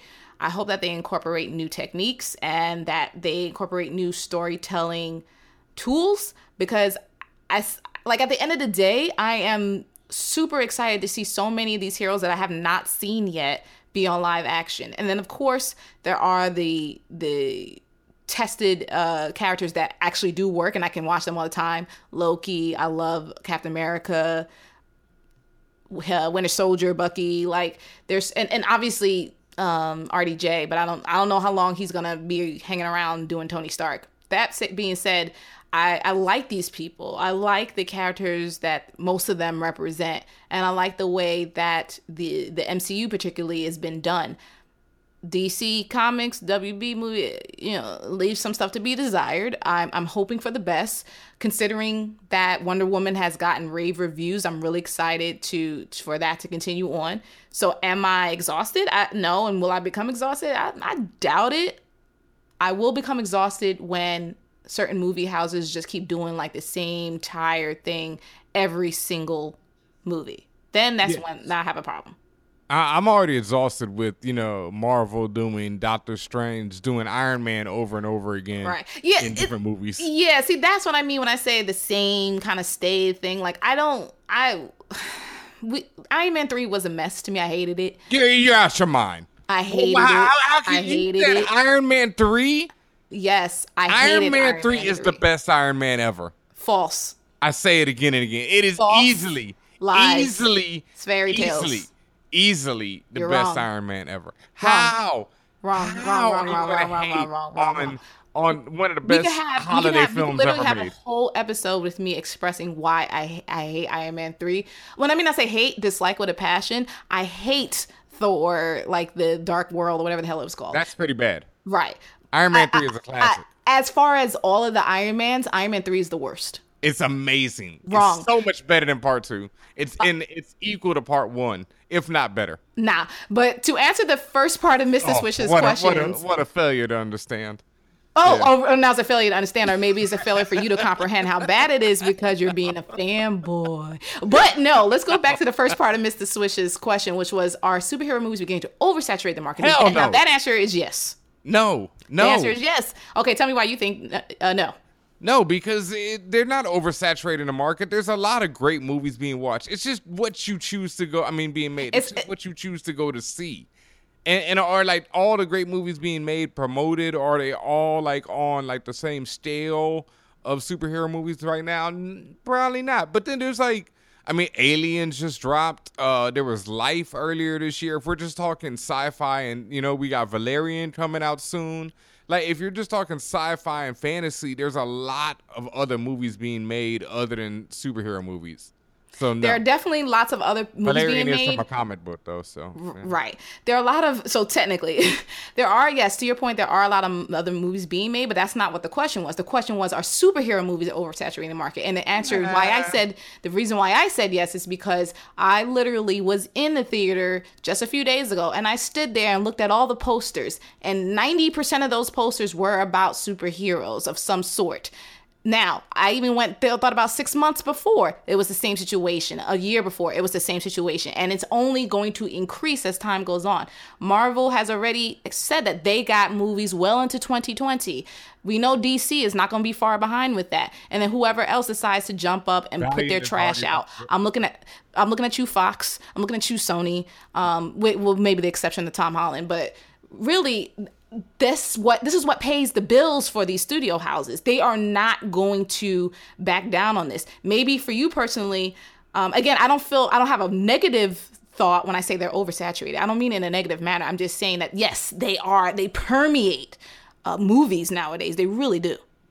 Oh yeah, but I have no problems with that because they also have such variation. But it's true that they saturate. Yeah, but they have such variation. Logan is such a different film from Guardians of the Galaxy. You know, Deadpool is such a different film from anything that was done before it as far as Fox. Now they have variation.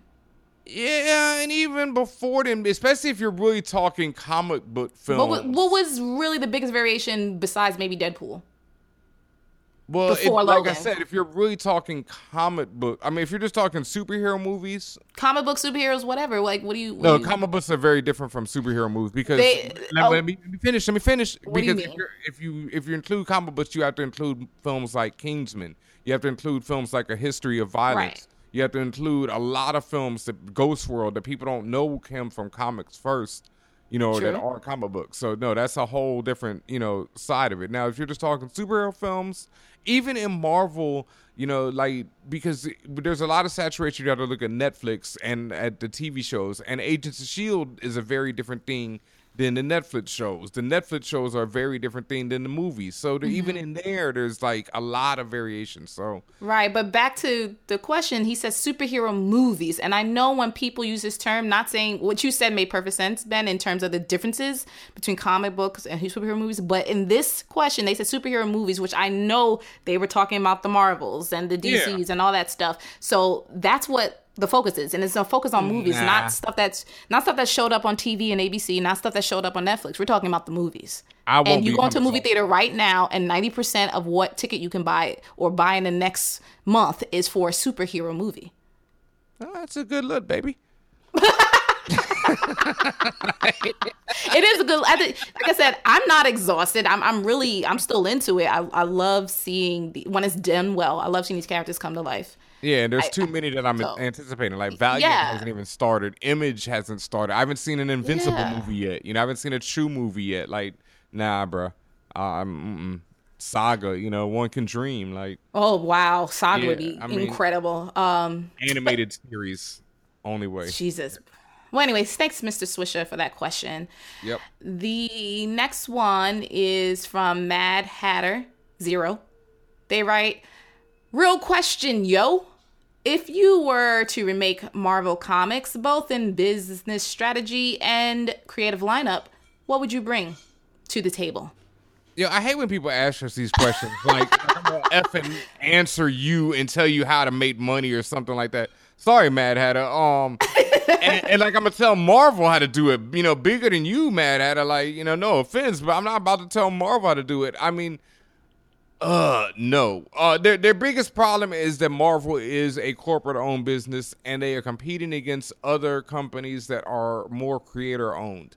So that is going to be a huge problem from here into eternity. And because of that, I can't really recommend anything because it's really hire great people to write these books and to illustrate these books. Right. But those great people want to make the money that they can make owning their own creations. That is very true. Yeah, I can't answer that one, Mad Hatter. You know, but I will say go buy Black Bolt. It's dope. My answer is hire more people of color in front of the scenes, behind the scenes, in the boardrooms, making people making a decision. Like, Ben, I'm not going to go into the very specifics because that is that's my IP. But I will say overall, you need to put people of color in there. Yeah, and more women, et cetera. You know, diversity, inclusion. But that's another issue that they're not fast to fix, and so I'm not going to do it for them.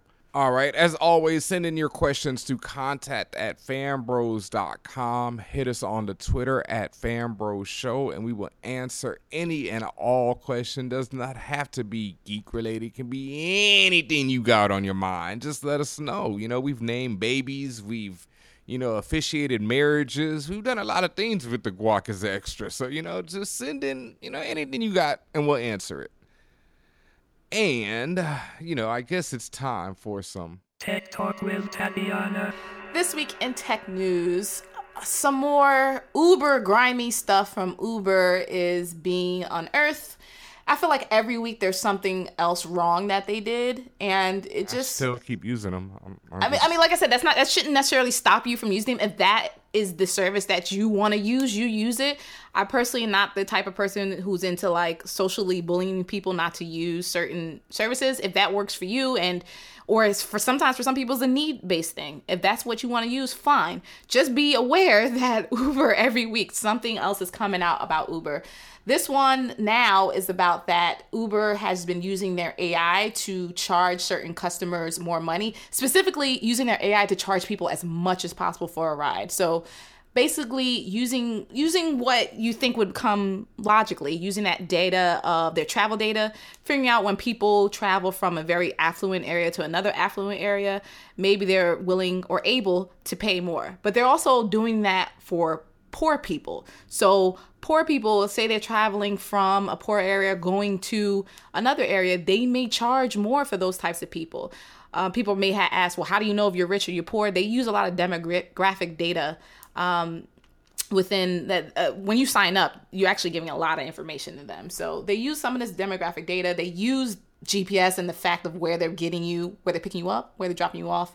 And they make it, and they, meaning the AI, makes a determination of fares. So it's interesting because I've always thought that it was just distance based, and then also based on if it was a very busy time, if there was surge pricing, things like that.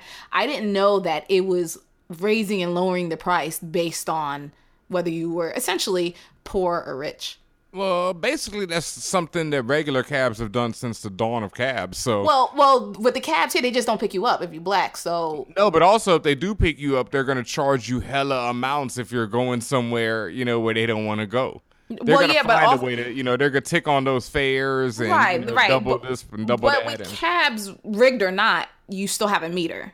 And the meter, then there's still quote unquote rules for that meter. So like, you know, every whatever cents every half a mile, or if they pick you up from Port Authority, they put on $2, like stuff like that. There's actually built-in rules on the side of the cab, inside the cab, where you can more or less kind of figure it out. So if they do pick you up, you kind of know what you're getting into versus versus with Uber, for you to think, oh, okay, well, you know, they're just charging me what they think is the right rate for my distance and the time that I'm traveling. They're adding some more information into that. So that's something to be aware of. And then also we should be aware that RoboCop is definitely coming for sure. But this one is much, much more milder than the RoboCop, you know.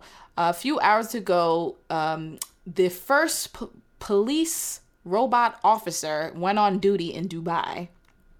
I know you don't care for them, but they said that the government said that the aim was to have 25% of their police force be robotic by 2030, but they don't want them to replace humans. And when you look at this robot, it's not like, well, it's humanoid, but not quite. It doesn't have legs. It's like on almost on a Segway kind of base. It has the hat and all the nine yards, the police hat, but it has a touchscreen on its chest. And basically you would walk up to it and get information, report crimes, pay tickets, stuff like that. So it's more of like a mobile kiosk, helpful kiosk. It's not so much as a cop. That being said, who knows what the next upgrade's gonna look like. Please put down your weapon. You have 20 seconds to comply. I think you know what it says, Mr. Kenny.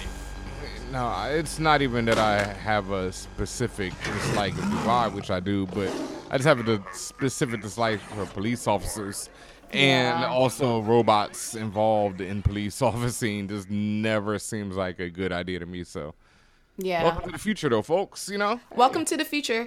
And also soon, maybe Ben, you'll be able to get your own exosuit.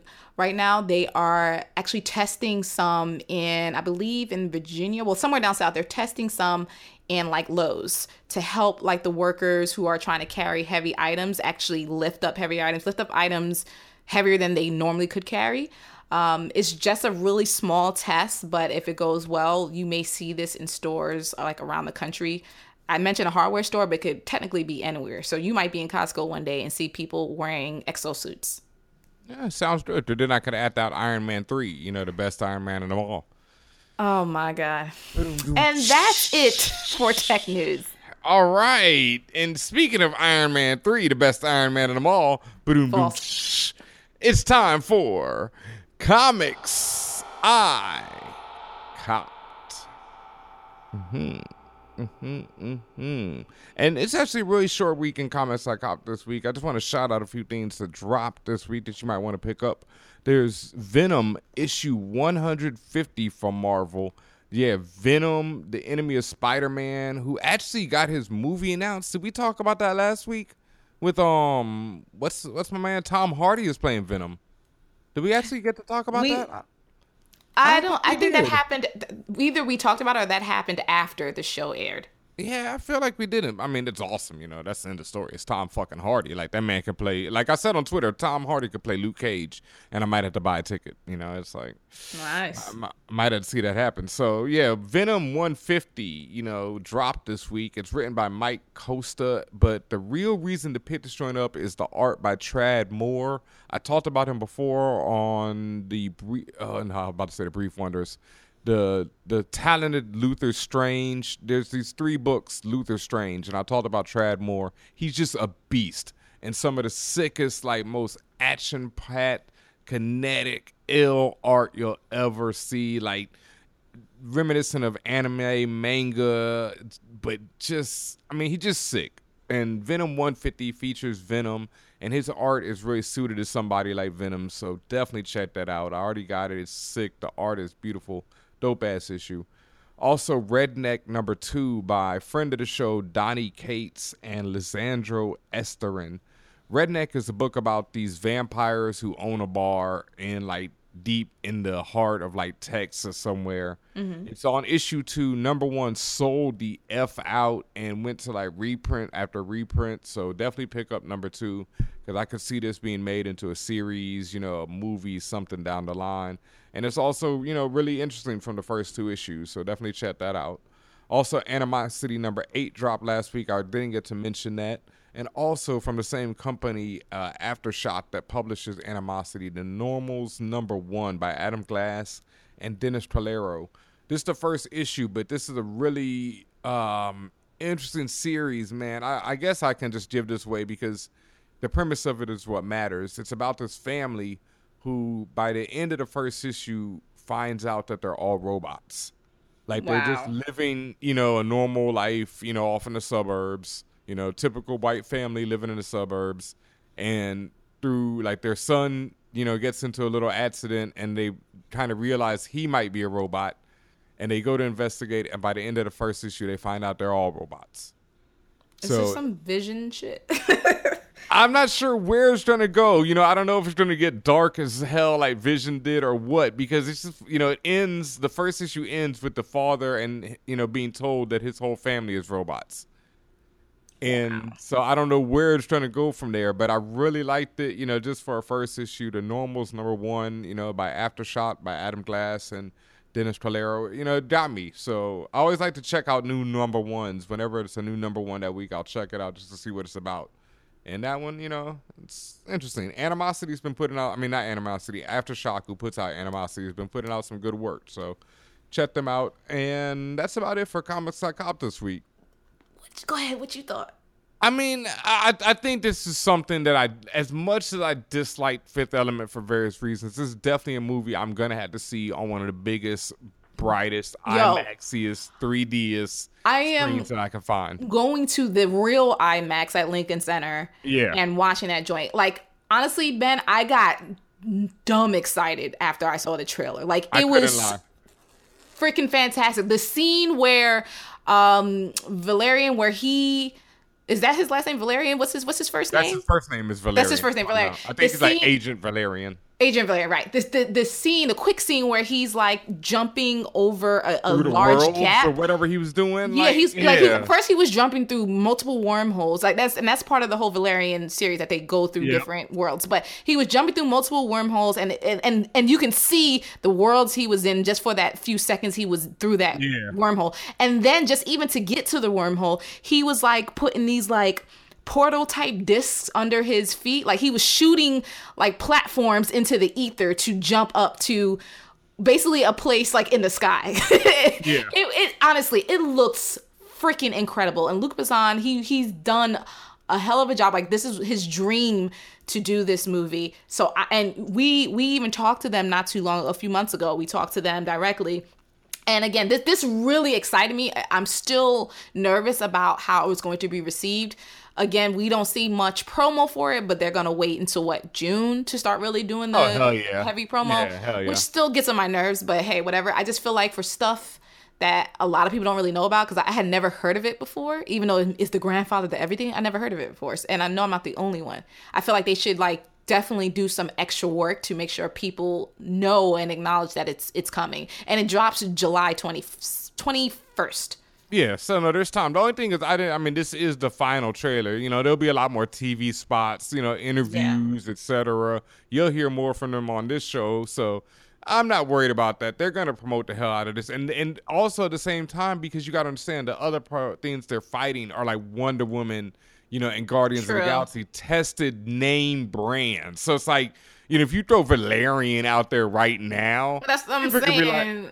Who knows who that is? People don't have that long attention spans to keep it in their head. It's better to wait, especially for this one. Wonder Woman, that was questionable, because that's a known character for generations. Yeah. But this one, I can understand. You got to wait till you got a space, and then you got to bang it. But I didn't understand why they dropped this trailer so early, but.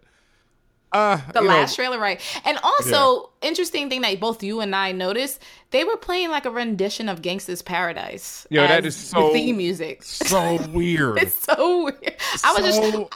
As I was watching, I was trying to find the connection. I can see. And I kept saying to myself, I can see. Nah, I can't see that. Well, maybe. Nah. It's like a stylized version of Gangsta's Paradise. And it's so direct. It's a stylized version. It's much slower. There's no words or lyrics or anything like that. But if you listen and you know that song, you'll pick it up. Yeah, so. Instantly. Because I all day I've been walking around singing it, and then Julio's and my eyes in the verse pops in my head, and I'm just like. Yeah. So anyway, I'm you're excited too, but I'm super thrilled to see it. It looks expensive as hell. Which is actually a good thing. It actually looks like they really. Obviously, he. This is one of Luc Besson's life works that he has mentioned to us. So we're looking forward to seeing this. Definitely, and also the Netflix animated series, the Castlevania trailer dropped. Yes. Yeah, I got a quick glimpse of that, and that looks fire. I didn't know it's animated. That's what that. That right. I thought it was going to be a live action. When they were Castlevania series, I was like, oh, this to be terrible. And I did too, because we reported on that on the Fanbros Twitter not too long ago, and I was just like, why are they making this a lot? Stop making everything live action. It don't work. But animation now. Yeah. Hell yeah, that shit works. Hell okay, yeah, I'm all over this. Animation is within video games, so. And when you watch the trailer, it opens really sick. It opens with a shot of the classic NES. You see a person walk over, pick up the cartridge, and blow into it. Classic. Oh. They put it into the NES, and then the game starts playing on screen. But instead of the game playing, it's like an NES version of Netflix playing. So it shows the Netflix logo and the 8-bit kind of messed up looking graphics that an old NES would have. And then it shows... what is the show? It shows a few shows. It shows the line for Castlevania. Oh, it shows House of Cards. It shows the line for House of Cards, and when they put their cursor over it, you see an 8-bit thing of Frank Underwood. They show. Hey, don't spoil it all. Don't spoil it all. Just I'm not gonna spoil it all. They show lots of different shows. Yeah. But that's just the open. That's literally the first 10 seconds, and then there's way more in it. Obviously, they're showing off the Castlevania series, which drops July 7th. And we are definitely got to do some live tweeting with the Outlaw Bars. I'm going to be all over this. I might have to make an appearance on Outlaw Bars after this drops, because I am all over this right here. Probably more so than I am One Punch Man right now, because this looks fire. Yeah, it looks good. And I didn't know it was anime style. Not just animated, but anime style. Yeah, because I was just thinking this would be some live action, and I was like, Simon Belmont, I guess yet another dude fight, basically, because all Castlevania is basically Van Helsing. Come on, man, I don't need to see that again. Right. It's a series. I don't need to see Penny Dreadful again. I'm good on any of those right now. I barely want to see this damn Mummy movie and this Universal, monster universe they're trying to push down our throats. Oh, yeah. I'm not there for that. I don't think that's going to work out. I just don't think it's going to work out. They already say the Mummy's coming up, and then Bride of Frankenstein. Why they're going to do Frankenstein? They're going to do all the classic monsters. I'm just like, why? And like Javier Bardem and Johnny Depp and Tom Cruise. This is who you're choosing to lead. Johnny Depp. Yeah. The Invisible Man. I mean, he should be the Invisible Man, but whoop. Yeah, you know, Shade. Yeah, just a bit. So, but yeah, I don't know. I mean, I'm like I say, July 7th, Castlevania, that's the thing that I need. You know, all that other, you know, the Mummy and the rest, we'll see. We'll see. All right. Anything else before we get out of here tonight, Tatiana? Yes, very important that you guys go to fanbros.com. Make sure you're checking it every single day because there's always something new popping on there. Today, what dropped? We had Uncolor Page. He dropped his review of Injustice 2. So it's a video review, so you get to... Oh, I gotta peep that. Yeah, it's really, really good. If for some reason you can't watch it, we also included the transcript in the post. Also, Curvy Geeky Girl, she dropped some new fashion fandom sets. This time she did Alien last week. There's a lot that she has on there, so definitely check that out. Shouts to Katrina Montgomery, who did their recap, who's been doing recaps for Into the Badlands. She just did one for the season finale, said it was super sad, all that stuff. But in general... There was a lot of anger over this season. There was a lot of anger. Yet, but I, just by understanding where the anger comes from, I'm pretty sure I know what happened, and... There's a lot of anger. Yeah. Ouch. There's a lot of anger.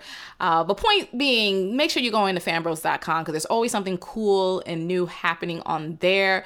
Also, be on the lookout in the next few weeks. You might see something special happen. Might be a nice Easter egg that appears on fanbros.com. Also, make sure you are going to Fanbros TV. Ben Hamine mentioned you can go to the Loudspeakers Network page and subscribe if you want to see behind the scenes of us in the studio with our guests. If you want to see some original content, the gaming reviews from Uncolor Page, and some other stuff, you want to go to Fanbros TV on YouTube. And as always, go to lootcrate.com/fanbros. Use the code fanbros to get a discount on your Loot Crate subscription. We telling y'all all the time, it is no joke. The Loot Crates are always dope. Dope gear, dope items that you will not get anywhere else. Make sure you check it out. Word up. And like she said, all that dope content on fanbros.com. You got to check it out. And as always, we are always looking for more people to join the spaceship because, you know, it's more than an army, more than a navy, more than a movement, more than a movie. It is Fan Bros for all nerds, and we need everyone to join in on this awesome stuff that's happening over here. So if you have any way that you want to contribute, please hit us up. contact@fanbros.com. Let us know what you want to do, what you think you can do, what connects you have, how you want to take this to the next level. You know, anything, let us know because we are about making connections and making things happen over here. Especially, I got to give a shout out because we are looking for people to contribute on this social media. So if you have any type of social media skills, as well as anyone involved in video production, creation, all that, because we have some super, super big things happening over here. So we need some creatives in that area. So please hit us up. contact@fanbros.com. Get down with this because things is popping over here. Fan Bros!